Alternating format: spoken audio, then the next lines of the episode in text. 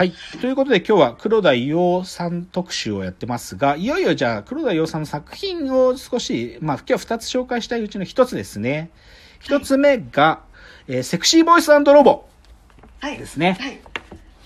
で、これは、まあ代表作ですよね、彼の。はい代表作の人。はいはい。皆さんも、も、手元に持ってくれてますが、まあ、あのー一期っていう雑誌に連載されてたんだよね。に2000年から2003年まで。だけどまあ、13話しかないからね。で、しかも、ああの、未完というか、まあ未完のまま途中で止まっちゃってんだけど、ただ、ううん。うん、で、ただね、まあでもその全部が、えっ、と、13話分が丸々、その、まあ僕が持ってる版だと 2, 巻に分かれてるやつだけど、これにまあ全部刊行されていますと。で、ちなみにこのセクシーボイスロボは、2002年の第6回文化庁メディア芸術祭の漫画部門の大賞ですよと。だからまあすげえ漫画なんだよね。おーあ、そうだったんだ。そうそう。で、うんまあ、セクシーボイスロボっていうのはどういう話か、まあでも13話しかないから、でも、その、まあ、アウトラインというか簡単な説明すると、その、中学生のニコって女の子がいるんだけど、はい。ニコっていうのは、いつ、将来はスパイか占い師になりたいっていう中3の女の子で、で、その、いろんな声を出せる、七色の声の持ち主で、はい、だから、コードネームがセクシーボイスって言うんだけど、で、で、まあ、でもそのなんか、最初はなんかその、自分のその声、いろいろ出せるっていう特技活かして、アルバイトでテレクラの桜やってんだよね。で、そのテレクラの桜やりながら、そこで大人を、まあちょっと騙すっていうか、いたずらして、で、それであの人はこういう人だっていうの、それで観察眼をね、こう、なんか、うん駅で待ち合わせしてるところの喫茶店から覗きながらね、あ、来た来たっつって見てて。で、で、まあ、そこで、まあ、騙されたロボっていうキャラもが出てくるんだけど、で、そのニコに、その、なんていうか、ニコがそういうことやってる洞察力を見て、謎の老人がね、なんかこう、依頼をするんだよね、ロボ、あ、ニコに。はい。で、で、それで一緒、たまたまそのテレクラで引っかかったロボっていう、その二人と一緒にその老人の依頼をいろいろ解決していくっていう話。そう、だからコードネームがセクシーボイスと、まあ、ロボっていう二人ですよね。で、はい。で、まあだから、その老人からの依頼とか、まあ、ニコがたまたま遭遇した、こうなんか出来事をこう、なんかロボと一緒にいろいろやっていくんだけど、うんうんまあ、なんていうか決め台詞があってね、なんか、はい。今救えるのは宇宙で私だけっていうね。うん。まあ、とか、まあ、〇〇できるのは宇宙で私だけっつってね、それでニコがこう、例えば誘拐された子供を助けに行く時とかに、そのもう、怖いんだけど、助けに行くぞっていうのを決める時のセリフがそういうやつなんだけど。だまあ、13の女の子がね、すごいよ。でもこれた、まあ、さっきも言ったけど、たかだか13話しかないけど、なんか、いそうそう思わせ、ないですよね。うん、1話読むだけで、なんか、すごいなって思うっていうか、はいはい。うん、やっぱりすごいなと思うよね。で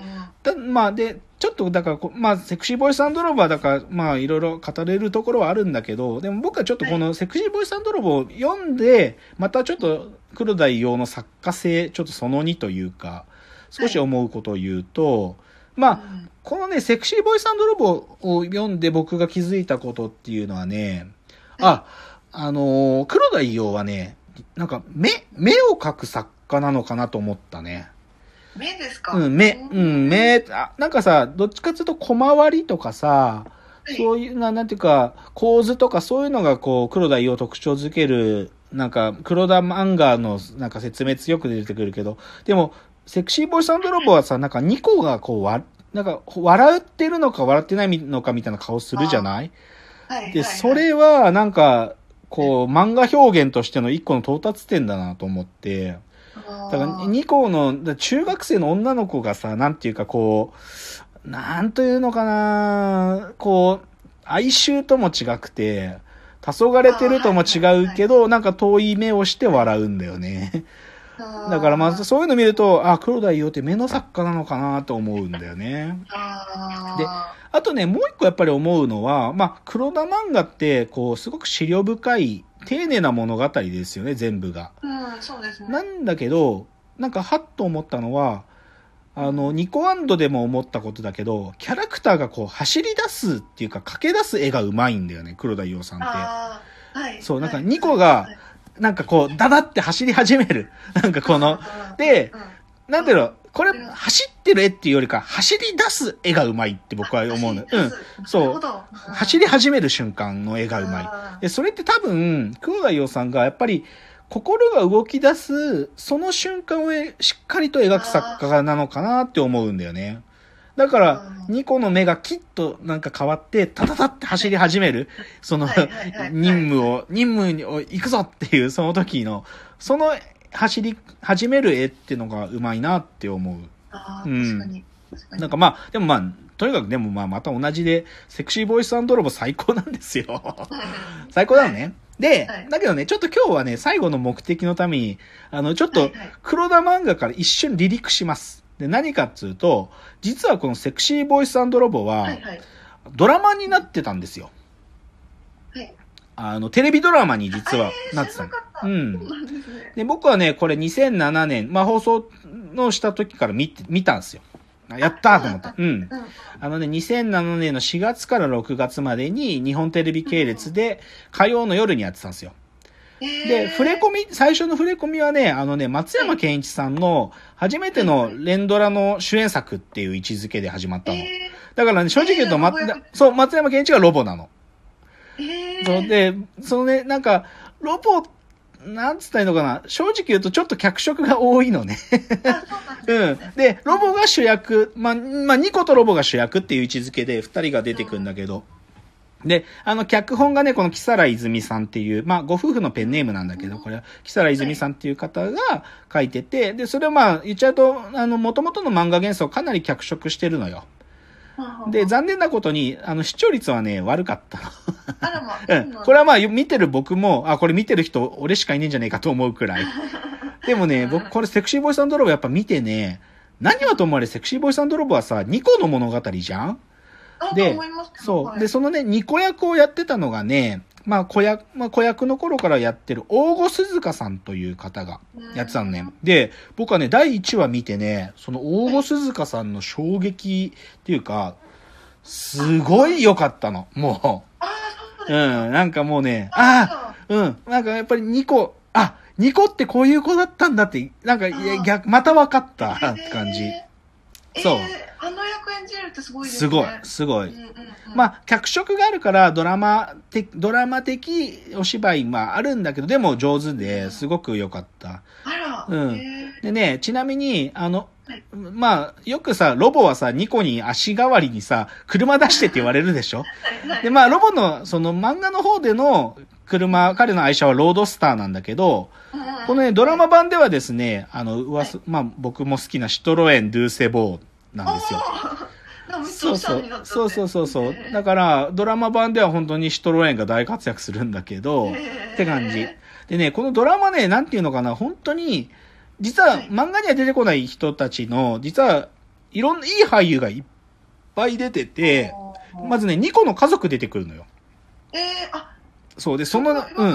家族もすごい良くて、お父さんが塚本慎也かん、まあえ、ーまあ映画監督でもあり、まあ俳優でもある塚本慎也さんで、お母さんが片桐はいりさんなんだよね。えで、ニコがよく、あの、お姉ちゃんの声を真似したりする、そのお姉ちゃん、かずみちゃんって役も出てきて、村上絵里さんとか出てきたりとか、で、あと、あの、ニコに指令を出すのはさ、漫画版だとおじいちゃんじゃん。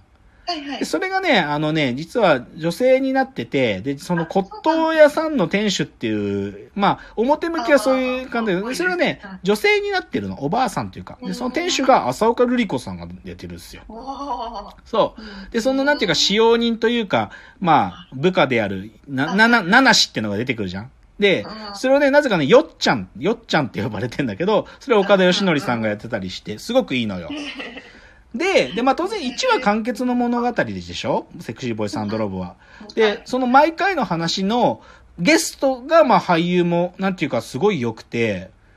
まあそう、だから、第、ボイス1、第1話、三日坊主なんの話なんだけど、三日坊主っていう、三日で記憶を失っちゃう殺人犯っていうか、まあ、殺し屋が出てくるんだけど、これを中村獅童がやってたりとかね、えー。すごいのよ。そうう。んでね、まあこれはね、ドラマのあオリジナルだけど、第2話でこう、死んだ恋人の声を聞き続けてる強盗犯がいるんだけど、これがね、ごぼぞうってキャラなんだけど、村上淳さんとかやってたりとかね、すごくいいんすよ。あで、まあ、だーって言っと、第8話、9話でね、プッチーニっていう看護師さんたちが出てくるんだけど、そこがね、小林さとみさん、もたいまさこさん、友坂理恵さんつって、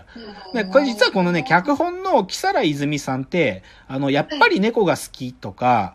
あの、はい。スイカとか、まあ、要は、も、もたいまさこ小林さとみ脚本をよく書いてる人なのよ。あ、そうなんですそう、だからね、キャスティングは、だからまあか、あの、片桐はいりさんも出てたりっていう意味でも、まあ、なんていうか、この、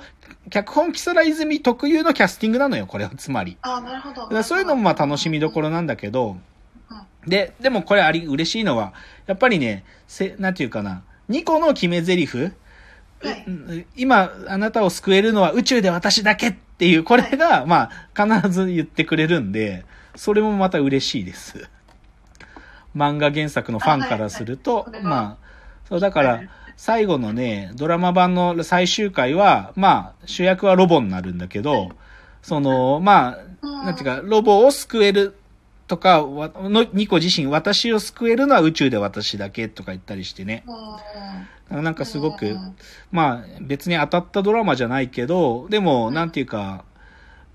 黒田伊代の作品の映像化って意味では僕はすごく満足した作品だった。うんうん。まあ多分ね DVD とかでしかない見れないんだけど。あ、そうなんうん。でこれ、ここれ知ってる人ほとんどいないんだけど、うんでも、ドラマセクシーボイスロボは、僕は、なんていうか、漫画を、まあ、忠実にじゃないんだけど、あの、うまく映像にしてくれたなと思う作品でした。って感じ。じゃあ次でもう一個の作品に行きたいと思います。次のチャプターです。